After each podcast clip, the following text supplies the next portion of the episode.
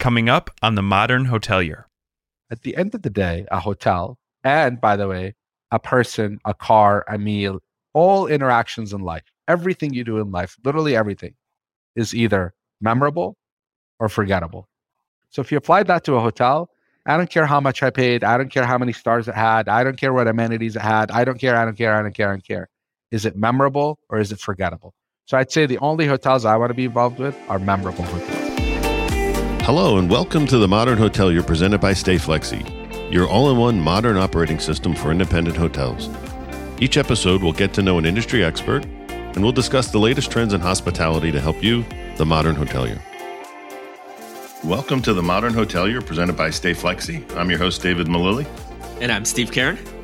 Steve, who do we have on the program today? Yeah, David. Today we have um, Bashar Wali. Bashar has over 30 years of experience in hospitality. He worked as a GM at Starwood Hotels before leading acquisitions and development globally at the Grand Heritage Hotels. Bashar then served as a president and CEO of Providence Hotels, where he grew the company from 5 to 15 hotels and expanded the collection from a Pacific Northwest to an, an award winning national brand. Now, Bashar is the founder and CEO of this assembly and practice hospitality. Welcome to the show, Bashar. Thanks, guys. Delighted to be here. All right, so we're going to get started. So, we're going to go through a couple areas. We're going to get to know you a little bit better, get to know your career, what you've done, and then we're going to ask you some industry questions. And so, here we go. So, what was the first job you ever had? For a non native English speaker, my first job was PBX operator. And no, not the plug in 50s style, that we actually had a phone with buttons and numbers on it. And for those who don't know what that is, you answer the phone and direct the calls. Who did you admire growing up? Probably mom, just hard worker, tenacious. What's the best piece of advice you've ever received? Never confuse effort for results.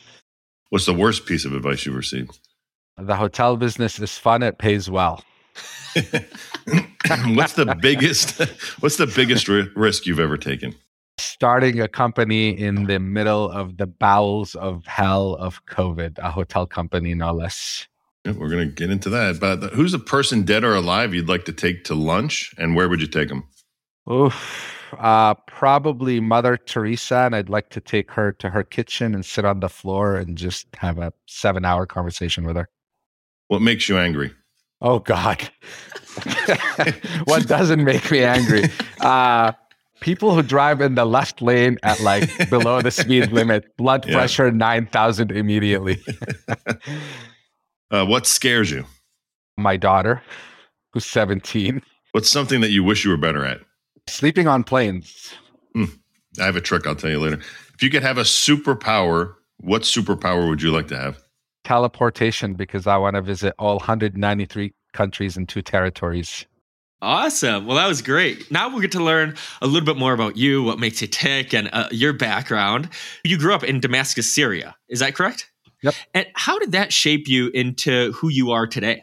Well, first of all, my love of urban, uh, I'm an urban rat. Damascus, Syria at the time was 3 million people. You know, we lived in flats or in a home. So I've always been a fan of the energy cities provide. And my favorite pastime was and still is flâneur is a French word that means he who wanders a city aimlessly. And I remember growing up just literally walking for hours on end, just admiring, engaging all my senses, whether it's architecture or fabric or texture or spices or dirt or garbage or rats or whatever it may be it's made me really observant of the world around me and kind of looking at the canvas broadly. And clearly, growing up in the Middle East, I use this quote a lot that I that sort of I tell people why I got in the industry. And it goes something like this when a stranger shows up at your door, feed him for three days before you ask him who he is, where he's from, or where he's going to. Because by then he'll either have the strength to answer or you'll be just good, such good friends it won't matter. So this idea of hospitality is very innate in that part of the world and lots of parts of the world but it certainly has sort of shaped my view on what hospitality is and what it means. What made you decide to go to Johnson and Wales and, and take a degree in hospitality? You know, that was a means to an end. I obviously was trying to come to the US legally. And the way to come to the US legally was to come to go to college. I thought I'd study journalism, politics. You know, I always had a dream of working at World Bank or the UN or whatever. But we knew a guy who knew a guy who knew a guy there who got me accepted to the school and I showed up and no intention of hospitality, walked in and here we are today, 30 some years later. Were you involved in any organizations when you're at university? Not really. I mean, I had to pay for myself uh, going through school. So I literally had two jobs trying to pay for school and worked seven days a week. It was one of those, you know, no, no silver spoon. So no time for fun. I'm trying to make up for it now. That's why I'm still a 14 year old at heart and want to visit every country and have FOMO for everything in life that exists, whether I like it or not. I have FOMO for it. There you go. There you go. And you've been involved in uh, the Young Presidents Organization for quite a few years. Can you tell us more about what YPO is and, and what made you get involved? So, YPO is a global networking organization, 30,000 members globally, represents combined the fourth largest economy in the world. Powerful organization. You have to meet certain standards to get in. No secret handshake, no funny business. Really is a great professional networking organization. And you know, you get to a point in your career, and you guys hear this that it's lonely at the top, and it really is lonely at the top, and it's hard to find a group of peers that you can speak freely to. And YPO has been such a tremendously important and valuable part of my life because it offers me that, not only personally, professionally, in every way, and it's one of those things like everything in life, you get out of it what you put in it. So I went all in. Uh, there's a hospitality network within the organization of roughly 4,000 CEOs globally, of which I'm the chair now.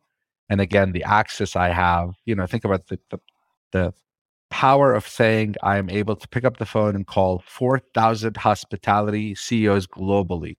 And again, it's not about asking for favors. It's not about doing business together. It's just about, hey, I'm facing this issue. I'm sure you've faced it before. Tell me what to do. Tremendous value. And I can't emphasize this idea of networking to anyone, you know, network, network, network, network, network. Surround yourself with people that are smarter than you are. Absolutely. And you know, you're notorious for for staying in one hotel per night. Are you still doing that? Are you switching hotels every night? I was in uh, Europe last week for a week I don't think I stayed in any hotel more than one night. Wow. Although I was jumping countries also. I was there for eight days, seven countries. So yeah, I, I look, it's painful. Yeah. I'm too old. However, it's become like my thing. People will shame me if I don't do it. So it's almost obligatory now. Now I am smart enough and have been married for a long time to know that uh yeah, I'm not doing that to my wife. Sure. But when I travel alone, that's my jam. And if I travel with you guys on a business trip, I'm doing it, right? Absolutely. Like, wait, we're, we're not doing it. Right, right. What's your current number of hotels you've stayed at in New York City? 225. Wow. Do you have a do you have a global number as well or I haven't kept track of the global number. The reason for Manhattan is to just sort of demonstrate the immense neurotic behavior that I have. Like LA I've run out, DC I've run out, Boston I've run out look, many people travel a lot more than me. So it's, it's not about like the road warrior badge. Lots of people literally live on the road, have no home. I don't travel as much as many. I travel a lot. I'm like 220,000 miles year to date. But I'm pretty confident that I hold the world record for the most hotels in one city because no one is stupid enough to do that. Problem is, I don't care enough to prove it. So I've never pursued proving it. Maybe they'll hear this and you'll get a plaque in the in yeah, the mail or yeah, something. Yeah, yeah, great. Just what I need. so, do you have a travel hack, like a you know a secret that that helps you when you travel? I mean, people talk about unpacking. I'm like, what are you psycho? What do you mean unpacking? Who unpacks? I hang my shirts so they don't get wrinkled, but outside of that, my suitcase is my drawer. You know, people talk about rolling their shirts and people talk about doing this and that and the other. It really is pretty straightforward. And yes, I am one of those who say, three day trip, three pairs of underwear, one one in case I die, one in case I go to the hospital. So I end up with nine anyway.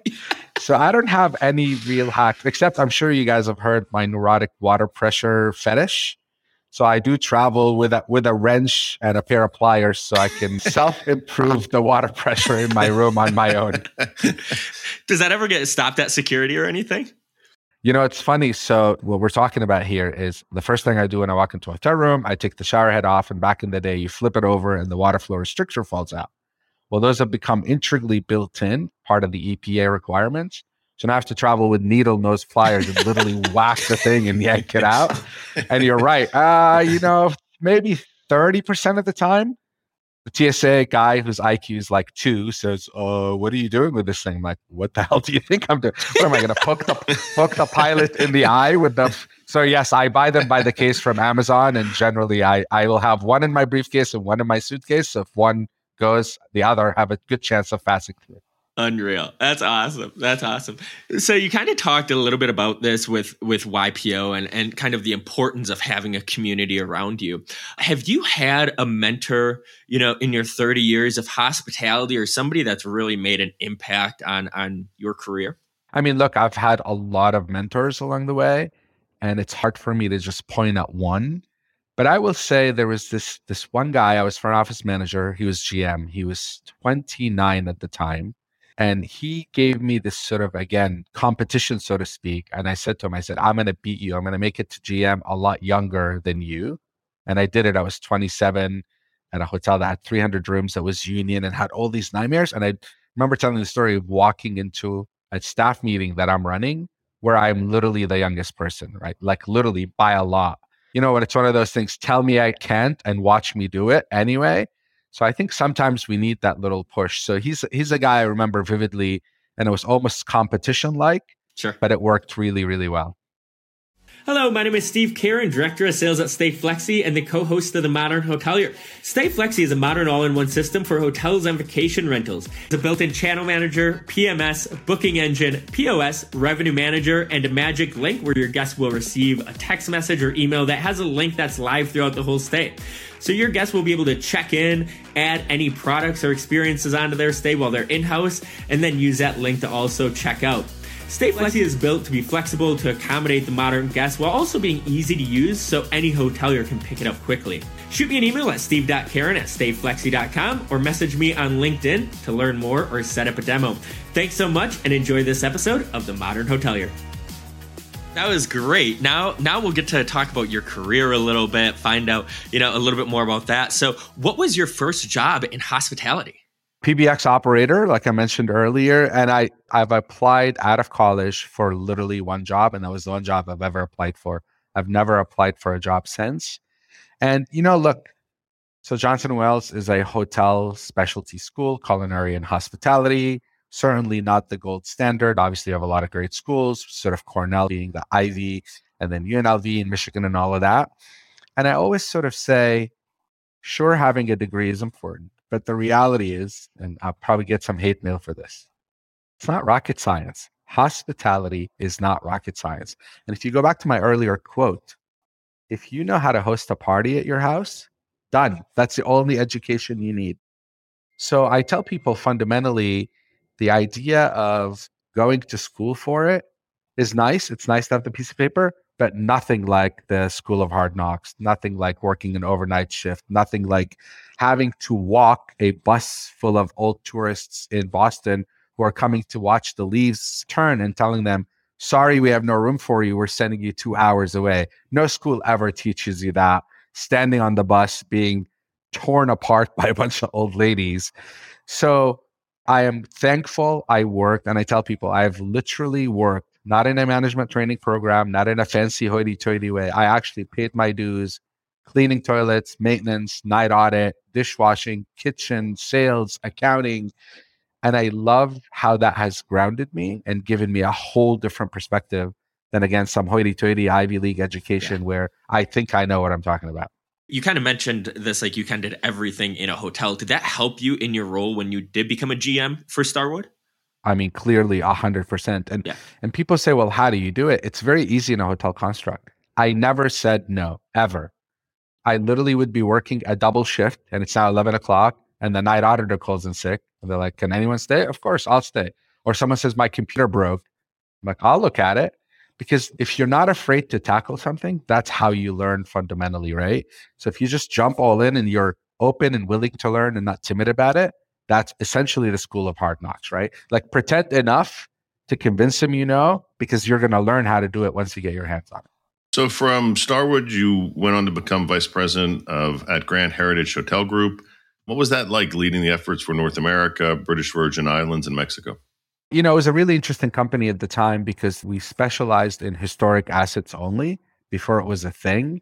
So you had these amazing properties that truly were the true, authentic, original storytellers because they actually had a story to tell, right? It wasn't some random branding that someone created to tell a story. And these buildings, on average, were hundreds of years old. They had European assets as well.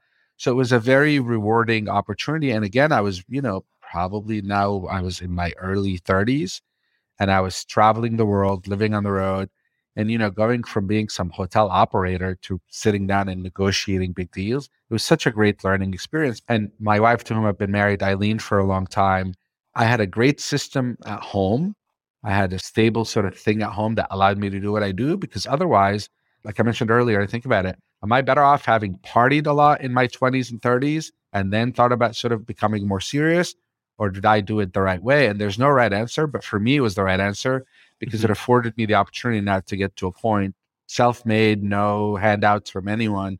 I worked my ass off early on to be able to enjoy the reward of that now. So it was a Absolutely. really great experience. But listen, lived on the road, different cities, different countries. And, you know, people think it's fun. It's not when you live on the road that way. Yeah. Back then. So, but it was a great, rewarding experience.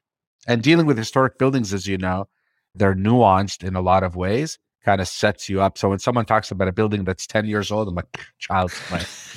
Absolutely. One of those hotels is the Stanley Hotel. I live in Colorado, about an hour away from there. Any fun stories about that hotel or any fun experiences? I know room 217 has a few things. So, so many stories. But my favorite story is everyone thought the hotel was haunted, right? Yeah, absolutely. So this is back to the pay per view movie days. Literally, the doors were paper thin, literally paper thin.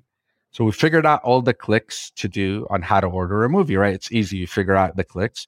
So, like, I'm traveling with you guys. I stand outside your room at three o'clock in the morning, click, click, click, click.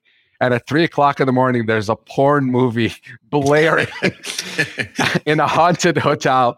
And of course, now I have to watch you the next morning, tell the front desk, oh, I didn't do it. It went off yeah. by itself. sure, it did. So we had so much fun screwing with people that way. And, you know, I don't know, we'd, we'd leave things under their pillow, like, I don't know, a chicken breast under someone's pillow oh and they go to bed. And so it, it, was, it was very easy to screw with people. Now, as you know, that hotel, um, Stephen King went there to write Pet Sematary. Yeah. Got stuck there and ended up writing The Shining. But contrary to popular uh, belief, it was not filmed there. They wanted to film it there, but there was a Safeway being built with a crane in the background. And if you know Estes Park, when it snows, the snow doesn't stick. So, in fact, it was filmed in my backyard here in the Timberline Lodge on Mount Hood in Oregon. Wow. Wow. wow. Very cool. Very cool. Yeah.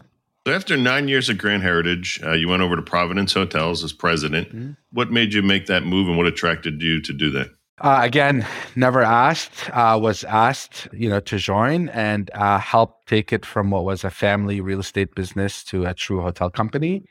And you know, this was early days of boutique independent lifestyle, whatever you want to call it. Kimpton was sort of king at the time. They really sort of invented that version of the business, forgetting Schrager and all the others before them.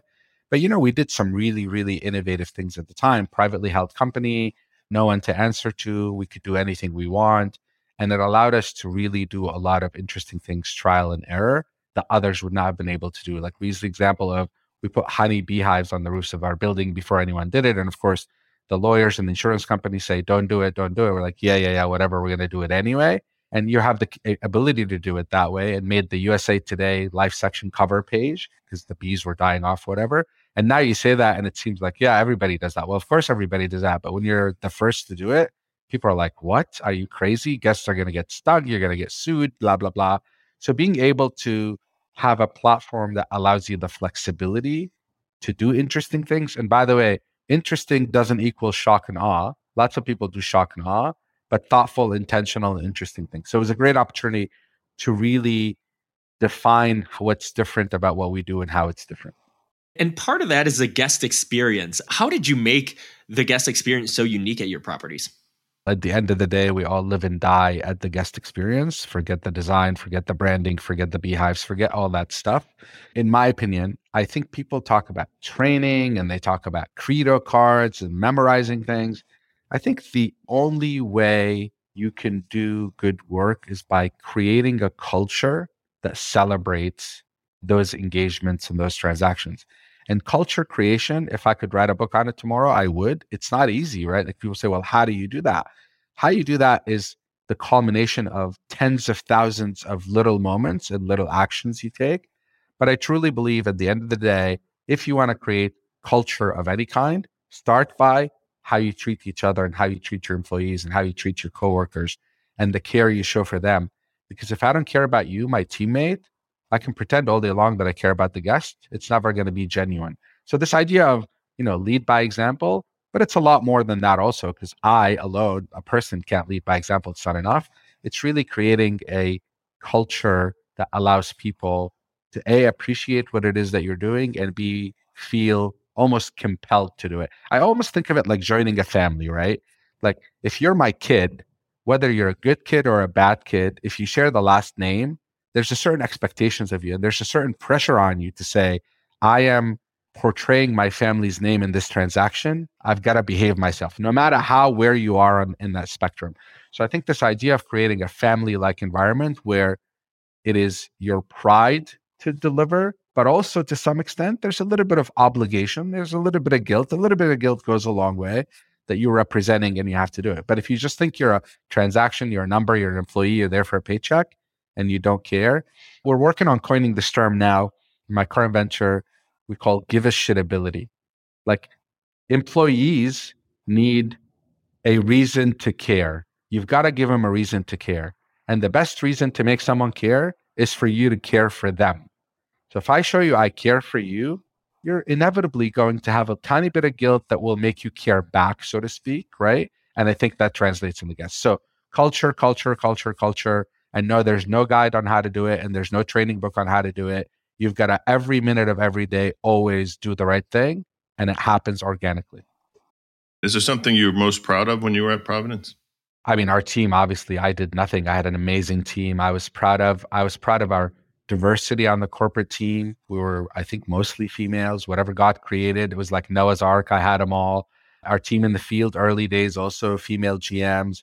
Everybody had a sense of pride. Like, you know, we talked, for example, I don't know, back in the day, if you worked at Whole Foods pre Amazon, like you felt proud that you worked there. You bragged about working there. And I feel like we accomplished that in a lot of ways. We weren't perfect. Obviously, we made a lot of mistakes and continue to make a lot of mistakes.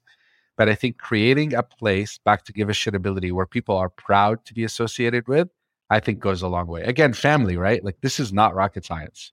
When you joined Grand Heritage Group, you started Levant Hotel Holdings. Yeah, that one that one is my personal sort of investment company. It doesn't have any employees or anything. It's just my own.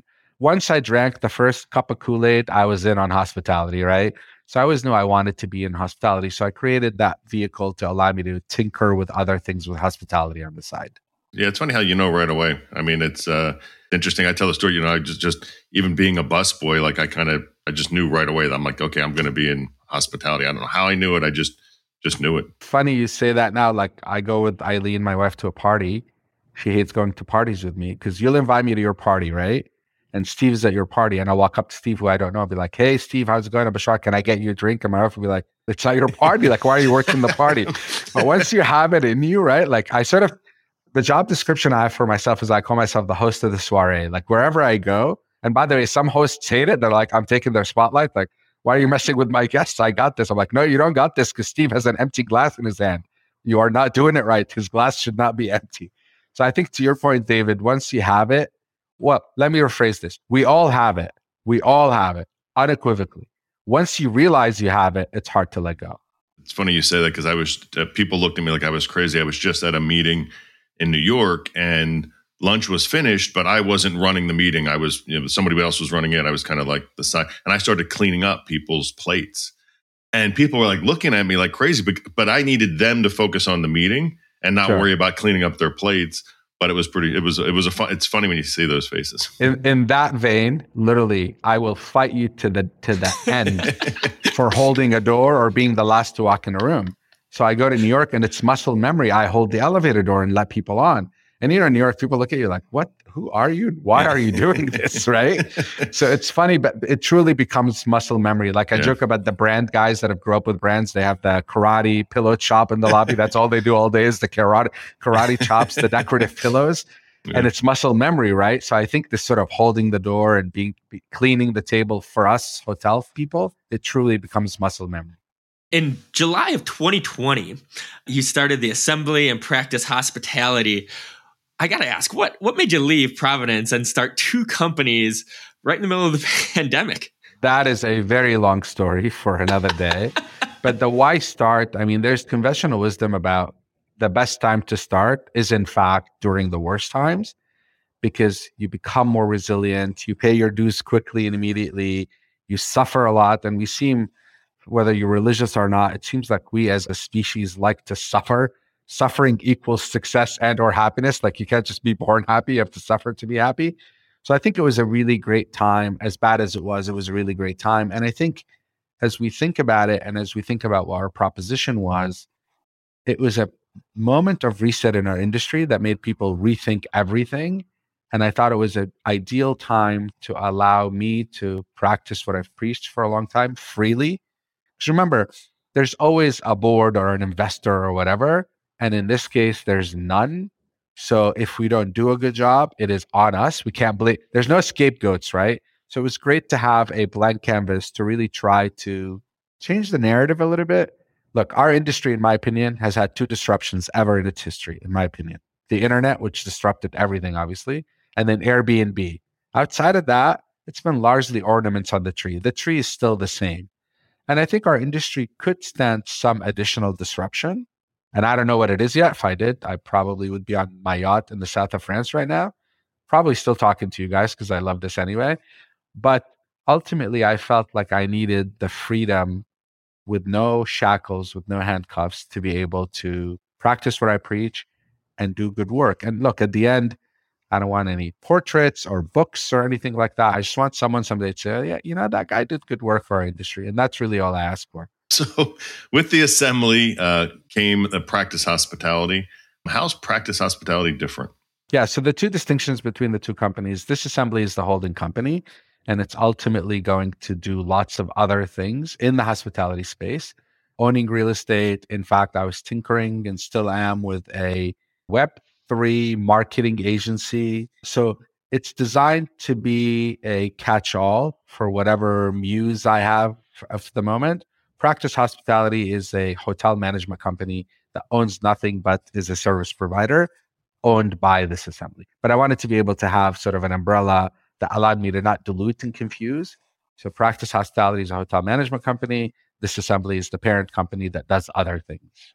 Is there something specific in your mind that makes practice hospitality different? Hotel management companies, dime a dozen, commodity, lots of great ones. Know them all, know a lot of their founders and CEOs, great people, smart people. Here's the analogy I use with practice. You and your spouse are trying to have a baby and you can't, and you work hard and you finally have a baby, and it is the apple of your eye. You are invested in everything that happens to that child that you brought into this world and now you need to go on a trip. Do you give your baby to someone to manage? Like, think about how passive and terrible that term management is.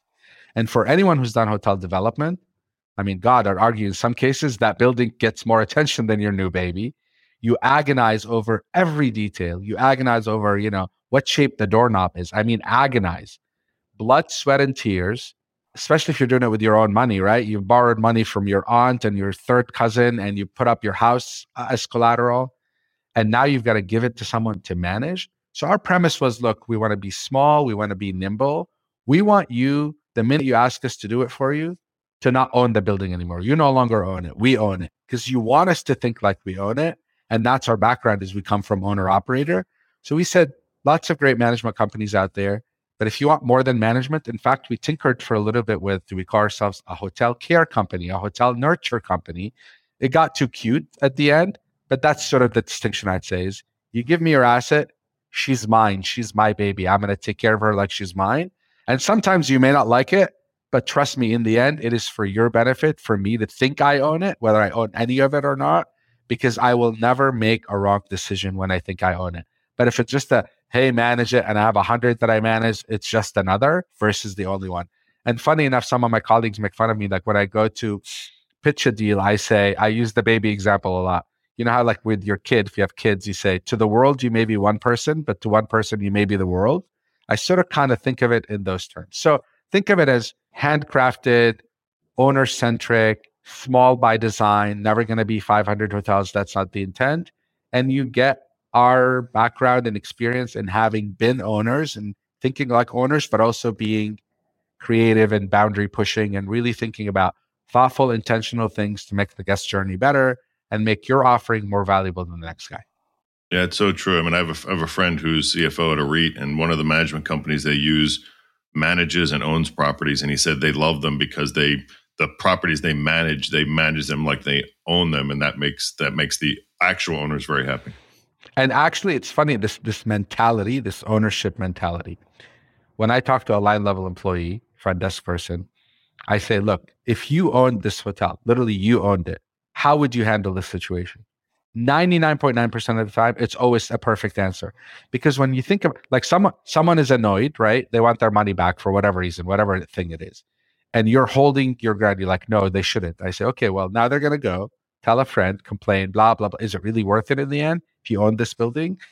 So if you put that owner's hat on it changes your perspective. Similarly there's a leak in the wall. Sure i can paint the wall and make the leak disappear but that's not the right thing to do. Open up the wall, find out why it's leaking, fix the leak, then paint it.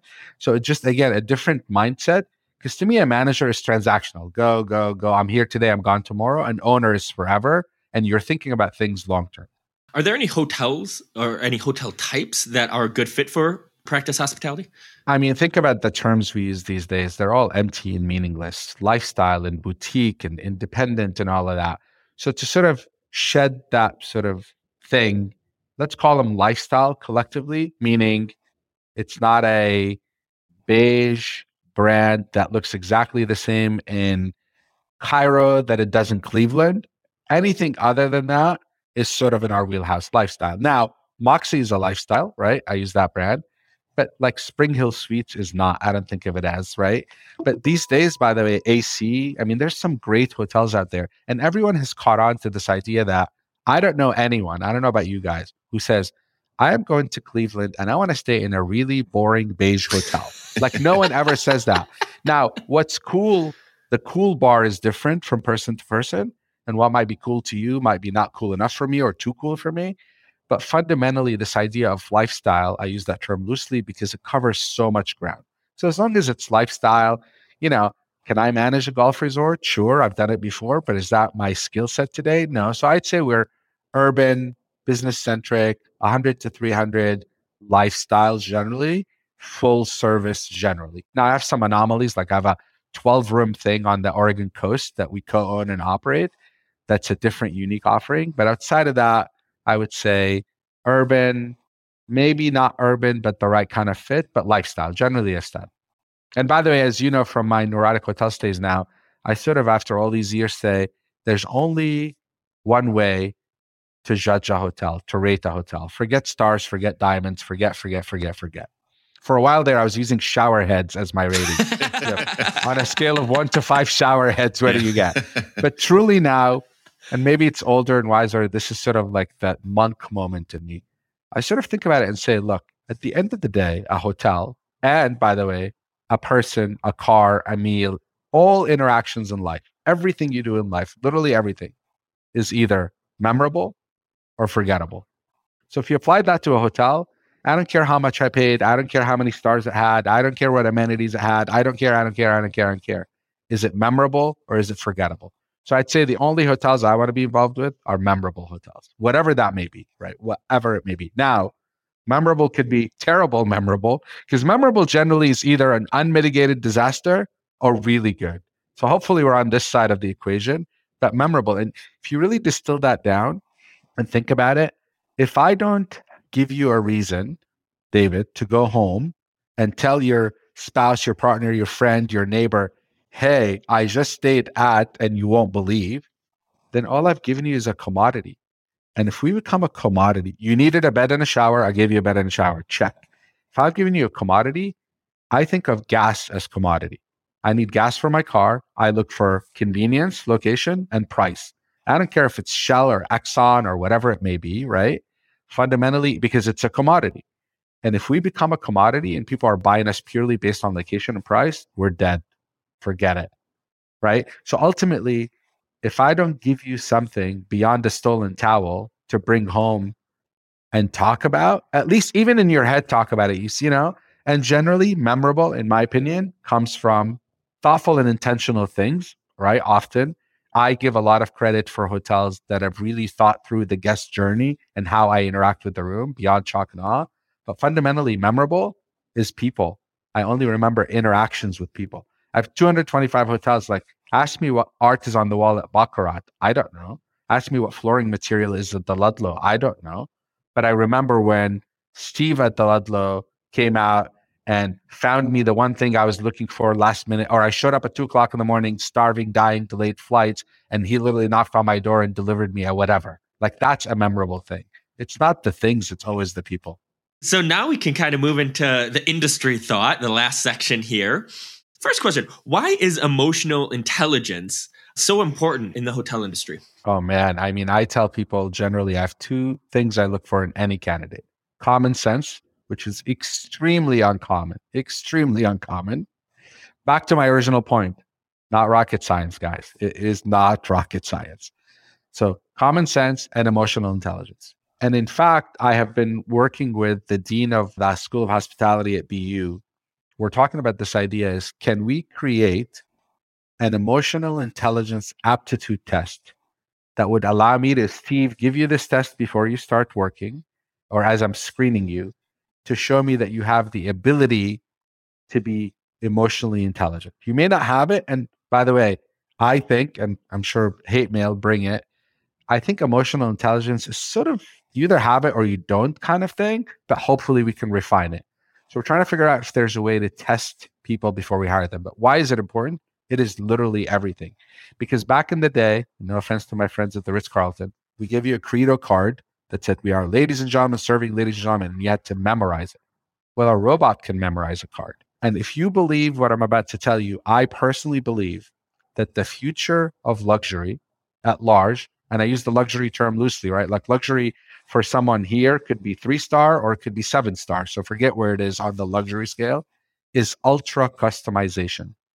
And ultra customization requires emotional intelligence because David shows up at the desk.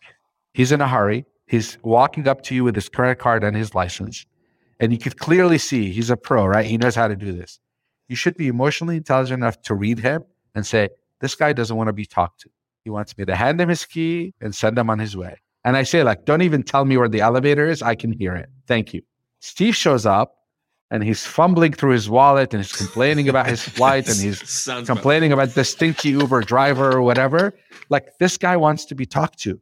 He wants to be engaged with. He wants to be recognized.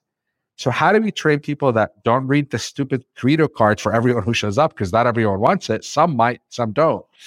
And I'm actually perplexed at the idea that I have to tell you how to say good morning or good evening or good afternoon, like I'm not going to tell you how to do it. Do it your own way based on the customer in front of you, because the goal is that they feel warm and fuzzy and they feel welcome. How you get there shouldn't matter. And if you think about what we said earlier, the brands had to do it, right? Because if I went to the Four Seasons in Cairo, and by the way, I have been, and I was in the lobby, and I'm like, I could be in Washington D.C. Like, there's no difference. I expected it to be like the McDonald's thing. When you go to McDonald's in, I don't know, Croatia, you want it to be exactly like the McDonald's you go to in, you know, New Orleans. You want you don't want it to be different because that's why you're going to McDonald's. But when you go to an independent place that tries to be independent, lifestyle, whatever, you want it to feel different and be different. So I think ultimately emotional intelligence is reading your customer and giving them what they want, not what your company tells you they want. Because the hell your company what what does your company know about david who just showed up at your door nothing right? Oh we know he likes green m&ms on the pillows. Come on. That's so 1994 what does david want that moment right? Because david's day is different. Like he may show up one day feeling a certain way and then show up another day feeling a certain way. And this is a tall order by the way. I'm not suggesting that we're going to be psychiatrists here but just emotionally intelligent enough to read your customer and give them what they want. Can you make sure the designers take that test? Because I walk into so many hotel rooms where I'm like, who designed this room? They have no, there's no common sense. I'm like, why is this the way it is? But functionality you're talking about, right? Correct. Because look, the problem with aesthetic is it's very subjective. What you may hate, I may love. Kind of like art, right? Like it's in the eyes of the beholder. But I tell people for someone who travels as much, moves around as much as I do, like I have a system, right? I deal with a room in a certain way. Don't try to make it hard for me. I'll give you an example of a hotel to remain nameless in New York City, small hotel, small rooms, lovely hotel, small rooms. I walk into the room, I'm looking for the remote control. Now I know hotels, right? Inside and out with my eyes closed. Cannot find the remote control for the life of me. And I'm feeling a little stupid now. I'm like, uh, is it missing or am, am I miss? Is it right in front of me and I can't find it? So this hotel happens to have a desk that folds, right? One of those you fold it down. It's a desk because the room is small. So the desk is folded, and inside the desk that's folded that I'm not going to use, there's a little cubby with the remote in it. I'm like, why would you ever put the remote there? Has zero sense. I may never open that desk. So how am I going to know that the remote is there? So those are the sort of when designers get cute and they don't think about the practical implication of a decision they make. Sorry to stick on this, but it's probably the same hotel that I have problems with because they actually took the time to cut out holes in the mirror to put hooks. There's hooks along the wall for your stuff, and they actually cut holes in the full length mirror to put hooks. But the whole purpose of a mirror is so you can look into it. So what would you be hanging over a mirror? it doesn't make any sense. I mean, listen, I can write a book about this stuff, Yeah, but yeah, we'll, yeah. we'll leave we'll leave it alone for now. But yeah, there's a lot of like you scratch your head you're like, really? Why? Who thought this was a good idea? But now that you got me going, dear world, showers need doors. I don't care how cool you think it is and what sexy things you imagine happening in that shower without doors. Put a damn door on the shower because the stuff flies everywhere. You are freezing your butt off no matter what you do, and it just has zero practical use. Put a damn door on the shower. agree. I, I agree.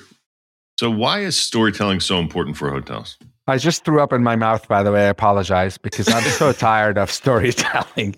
I am so tired. I mean, literally, the, the, the nail salons now say we're storytellers. And anyone, friends, I love you. And I know some of you personally. If your title on LinkedIn says storyteller, please change it for your own good, not for mine. Look, storytelling is a really interesting concept because think about it. We humans, throughout our existence, until very recently, that's how we told our history. We had to sit around the fire, and grandma had to tell you because that's how we delivered our history millennia after millennia after millennia. So, again, it's innate to us. It's in our nature to tell stories, and it's our nature to want to hear stories. And back to my point about the give a shit ability like, why am I staying in your hotel? What about it? What's exciting about it? Why is it not a commodity? So, you kind of have to tell me a story.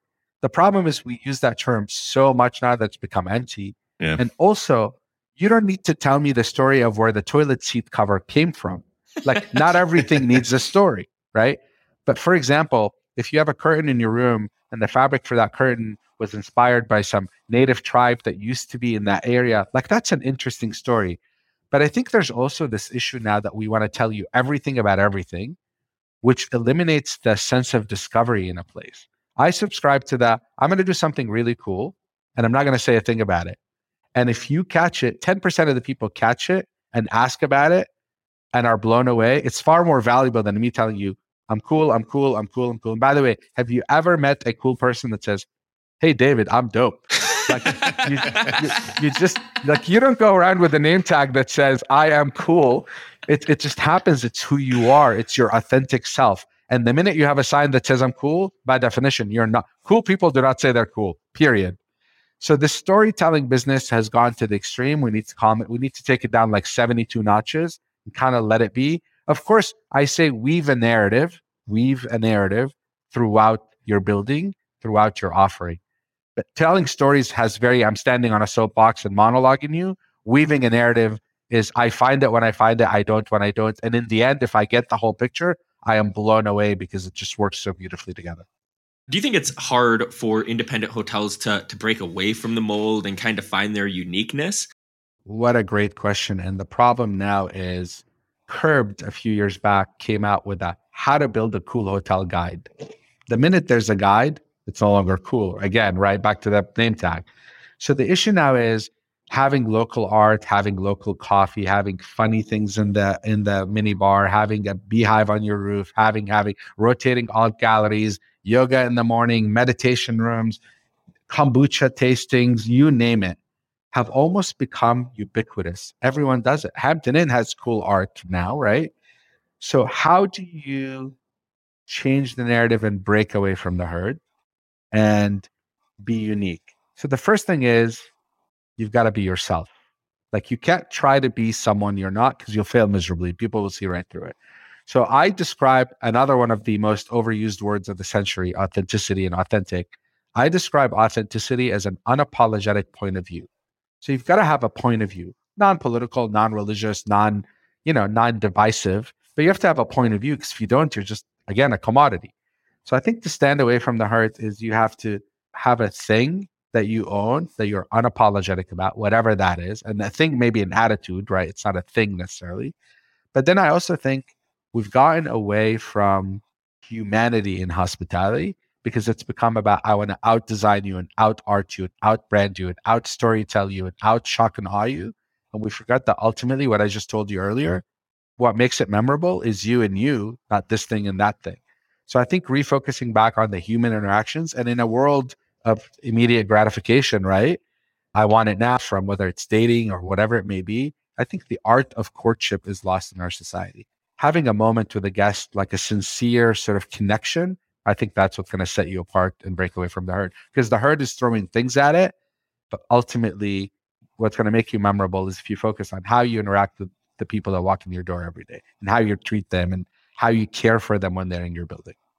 So one of the things that bothers me, and now that we've been talking for a little, I would love to get your opinion on, is what do you think of these city centric hotels that are charging these, what I think are kind of crazy amenity fees? You know, they they charge you forty dollars a day, and they say you get, get your phone included, fit, access to the fitness center, Wi-Fi. What, what do you think about this? David, really interesting question. And it's kind of become a third rail in a way. Look, it's really, really, really hard to make any money in our business today, notwithstanding COVID. The margins are getting squeezed to death for the right reasons, by the way, because we must pay our people better. We must treat them better. Unfortunately, the consumer is not paying for it. And at the end of the day, we have responsibility to investors. So I'm going to call it like it is. I'm going to give you the real answer because people are going to dance around this subject. You'll get the honest truth from me we're not in the business for charity. We're in the business to make money. And again, we have responsibilities to investors. So for us to make money and reward our employees, the only way for the math to work is for the customer to pay more, meaningfully more. And the customer has been resistant about paying more, particularly in a soft market because they have options. So this amenity fee, we call it, really became a way to mitigate our issue of cost because what was happening is we had to give you free Wi-Fi because it became the norm, but Wi-Fi costs money. We had to give you coffee in the morning. We had to give you a wine hour in the evening. We had to give you, we had to give you, we had to give you. So that was a way for us to compensate ourselves for all these things we had to do to be competitive and fundamentally to make sure our teammates are being treated well and getting a living wage. And although we all hate it, and I agree with you, by the way, some places I go to, they're like 24 7 front desk. I'm like, you're a four star hotel. You better have 24 7 front desk. So I would say, so long as you are in fact putting real amenities to it, sadly, it is a lifeline for hotels. They need it desperately.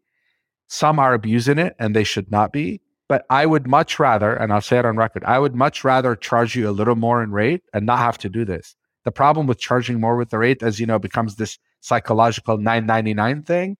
So I would say, look at what they're offering you, think about it, and be a bit more forgiving about it. Because it really is truly a necessity. We're not getting rich off it. We're supplementing our loss in the exponentially more expensive world we do business in to allow us to stay in business. Because if we don't stay in business, it's no good for you. It's no good for our employees. It's no good for anyone. Yeah, no, uh, well said. I mean, I think that's that is the biggest issue is how how they phrase it, how they pa- how they present it, and package it. And by the way, the way we make it work is we over package it. We give you too much, and a lot of people say, "Well, I'm not going to use, I'm not going to use this," but everyone will say, "Yeah, I have coffee, and yes, I use the Wi-Fi, and yes, I do this," as long as it's not outrageous. And I've seen it outrageous in some places. So, outside of the labor shortage, what's the biggest thing challenge facing our industry that people aren't talking about enough? I think people are talking about it, and I wish I knew the answer for it. But generally, my hotels, like I said, are business center centric, you know, city center business centric. And not if, because it is, not when, because it is back, business travel, but how much of it. And no one can answer that right now. So if business travel is back at 50% of 2019, God help us all. we are in for a long, long period of hurt. And you're going to see a lot of hotels go into bankruptcy and back to the bank. If it's back at 70%, sure, we could probably live through it. But the problem with these urban city center hotels is, you know, their bread and butter is the Monday through Thursday road warrior. The tourists are nice. But if all of a sudden the offices aren't back and people aren't back and people aren't traveling as much, then there is a seismic shift in our industry that makes these markets extremely oversupplied for what they need. And what happens to all those assets? I mean, it's sort of the same conversation if you're in the parking business and you truly are visionary and you are thinking about, you know, driverless cars.